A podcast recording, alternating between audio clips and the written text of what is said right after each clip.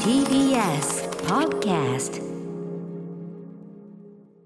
時刻は7時42分 TBS ラジオをキーステーションにお送りしているアフターシックスジャンクションさあここからはまだ名前がついてない日常の場面や感情に新たな名前を与え声高に提唱していく新概念提唱型投稿コーナー火曜日にお送りするのはこちら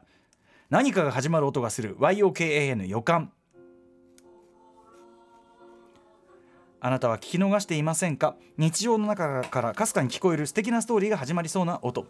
例えば海外の旅行先で幼なじみとばったり再会とか、海外の旅行先でたまたま入ったレストラン出てきたメニューが一文字も読めず適当に指をさしてオーダーしたところウェイターが爆笑やがてできた謎の肉料理を食べ終えるとお勘定の時には店員全員から拍手で送り出されました怖いなどあなたが体験何ですかねこれなねんか本当にあった怖い話みたいになってる、ええあなたが体験した本当だね何の肉だったんだろうあなあなたが体験したささやかな何かが始まる YOK の予感を送っていただき映画館やラジオドラマ化を睨んでいくお便りコーナーですということで先週は歴史的失態申し訳ございま申しせん訳ございませんねえーとちょっとね重複読みをしてしまってね、えーいやー重でも考複えリたアらクションその、うん私読んだことない歌丸さん読んだことあるイコールそれは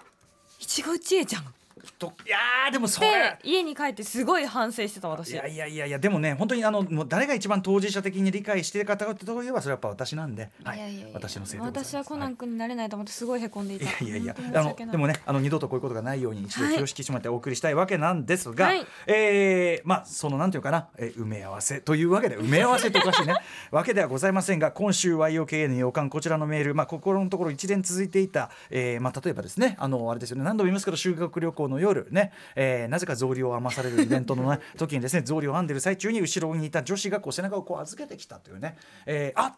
予感かなっていうね、ただ宇垣さん曰くそれは椅子えー、とか ね、えーあとまあ手がねこうやってあなたの手あったかいから温めさせてとかやって手を包んでですよこうやってやってこうやってねやって何度も何度も手を包まれるからこれはカイロねなんてい うねただちょっとね手はさすがにちょっと悪質じゃねえのちょかっともし小悪魔すぎますよね、うん、回路もしもし回路気分だけならよ、うんもういやちょっとしたらそのなんとなくアプローチって意味もあったのかもしれないけどあそっかほらぬくみ取りってあるじゃないですかうんぬくみ取りってあるじゃないぬですかくみどりなんでしょあうのか大きなあの肉食の鳥が冬に寒いと、うんちっちゃい小鳥ねえをこう手で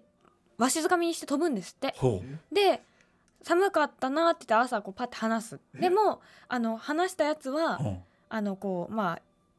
夜温めてくれたからうん追っかけないとか、その方向には今日は食べに行かないみたいなえそんな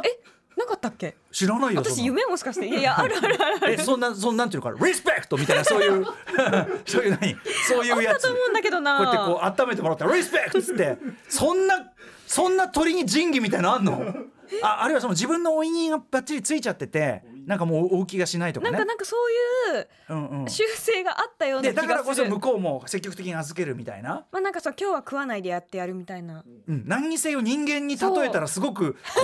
もし何にせよ仮にその習性の鳥がいたところでそれを人間に置き換えて考えるほどに告白な現実 が浮かび上がるのみな失礼いたしましわけなんですがそういった一連のねあとあのねそのじゃあかと思えば逆にこっちが気を使って気を使ってねこんなわけないだろうとこんなわけないだろうと思ってねせっかく向こうがお誘いというかね、もうちょっといませんかって言ってるのに終電ないん一ですって一万円のタクシー代渡して返しちゃったってそれは傷つきますよ、そうかーっていう一連のこの,、ね、このコーナーす結構ああそうか難しいこのねだから言外のやり取りすぎて難うんうんしいですよね言葉の外行間を読むねそのあれがありすぎでもそれこそがさっきそうさっきオープニングで言おうとしたのそれなんですよだから人間難しいけど、まあ、そうしたものそだからこそそのわ予感ね、うんその予感が本当だった時超尊いみたいなことがあるわけですよねつながってたみたいなさあという大変な前振りを帯びてからの、 えー、和洋系の予感今日はどっち私が読むのかな、はい行ってみましょう、えーラジオネーム藤明さんからいただいた和洋系の予感これは僕が高校時代に体験した YOKN 予感エピソードです当時の僕は絵に描いたようなモテない男子で高校1年生の時などは女子と会話を交わした記憶が全くないまさに地獄の男女共学ライフを体現している存在でありました確かにあのあの男子校ならまだね言い訳ができるけど共学だと余計ね逃げ場がそなっいかそっかそんな空気人間のような辛い日々を乗り越え2年生になったある日僕の目の前の席に気軽に声をかけてくれる女子 A ちゃんが現れましたねえ藤君消しゴム貸してよううんいいいよボーイッシュな魅力にあふれた A ちゃんにどぎまぎしつつ消しゴムを渡す僕最初は消しゴムを忘れたのかな程度に思っていたのですがねえ藤君消しゴム貸してよねえ藤君消しゴム消しゴム貸してとほぼ毎日のように言われ続けているうちに僕の中で YOKN 予感がスパークこれ隣の席とかそういうことでもなく、ん席の前に現れて席のいや前前のの席席にか前の席はかそうか目の前席にか前後ではあるみたいですねそうか前後であるのか、うんあれもしかして A ちゃんもしかして僕のことがすすす好きなのかな僕は期待に胸を膨らませながら毎日 A ちゃんに消しゴムを貸し続けていましたしかしいつまでたっても2人の間に変化はなく淡い期待と消しゴムは減っていくばかりうんうまいね使われとるこれうまいね結局僕はただの消しゴム野郎などとなどと自分に言い聞かせて A ちゃんへのほのかな思いを消し去ったのでした消しゴムだけにう。ん そのまま時は経ち3年生になると僕の人生を左右する大事件が起きましたなんと1学年下の女子から告白され付き合うことになったのですわあすごいついにただの消しゴム野郎だった僕に念願の彼女が できその日からバラ色の高校生活がスタートしたのでした、うんそのまま英子ちゃんとの予感は終わりました季節は巡り別れの春卒業式を迎えた僕はクラスメートたちと別れを惜しんでおりましたなんだかんだでいろいろあったけど楽しい高校生活だったななんて考えにふけっていると A ちゃんが消しゴム貸しての A ちゃんが僕の前にやってきました泣き晴らした目 A ちゃんも寂しいんだろうな消しゴムを記念にあげようかなおいなんて思っていると私ずっと藤君のことが好きだったのにひおっしゃるヒゲダンディズムがちょっと そう言うと A ちゃんは走って行ってしまいましたまさか僕があの時感じた YOKA の予感は本物だったのです僕は本当に鈍感な未熟者毎日のコミュニケーションから A ちゃんの気持ちに気づけなかった大バカ野郎だったのです 自分の予感に対して素直に従えなかったことを僕は本当に後悔したのでした YOKA の予感は勘違いじゃない時もあるのですねうわあ消しゴム係じゃなかったねえさっき宇垣さんもさ「消しゴムだけにね」なんか言って さ半笑いでさなんで人間を物のように人間を物のようにね扱っていたその宇垣さんがですよ。はいちょ っと待ってちょっと待って笑いじゃないよ いやねこれはそのさこれねこういうこともあるんですねなんかまずさ英子ちゃん可愛いよね。可愛い消しゴム貸して消しゴム貸してなんか消しゴム貸してなんて言っていいか分かんなかったんでしょうねうんなんかもはや天気の話すらできないから何か借りるぐらいしかできないでみもたいな毎日さいくらなんでも毎日借りてりゃお前わかんだろっていうね。あと私思ったんですけど、ええもちろんその消しゴム貸してはすごい言っててだからそれがすごくいんこう印象には残ってるだろうけど、うんうん他のアピールももしかしたら英子ちゃんはしていてああああただその彼はそれをこう拾い上げられなかったと例いえうばか消しゴム貸してって言った時にちょっとまあねすごくこうクッとめ、うん見ているとかとかその他のことでもうんふらっと「あの先生おかしいよね」とか言って喋ってたかもしれないけどそうかそうかそうか消しゴムどうせ僕は消しゴム野郎だみたいになって消しゴムるやかろうだからら消しゴム貸してって時にあのはい消しゴムやろうはい消しゴムって思ってるけど実は熱い目線で見てたのにこっちを見ていなかったとかね、こともあるかもしれそなういそこから違う話をしようとしてたのかもしれない。うん今とにかくさそのねだってさ毎日毎日消しゴム貸して消しゴム貸してって言ってさこれあのさあのなんだあのいやちょっとタバコ一本いい ちょっとタバコちょっとタバコ買えよみたいなそうこれをあんまり繰り返すとく嫌われるやつねあちょ一口ちょうだいみたいなあのさあのもうやっぱタバコやめてんだよとか言いながらさちょちょっととか言ってさてめえふざけんなよみたいな寸尺詐欺といったね言葉もありますけどそういうわけないんだからそっさかこれはだからまあ確かにどんかんいやあいやとーでも自分英子ちゃんの女友達が誰か言ってあげた方がよかった。ちょっとお前藤子の野郎いやじゃあとかあの今日はじゃあせめて消しゴムじゃなくて定規にしとこうとかあなーんかほ教科書にしようよとかそうアドバイスをね教科書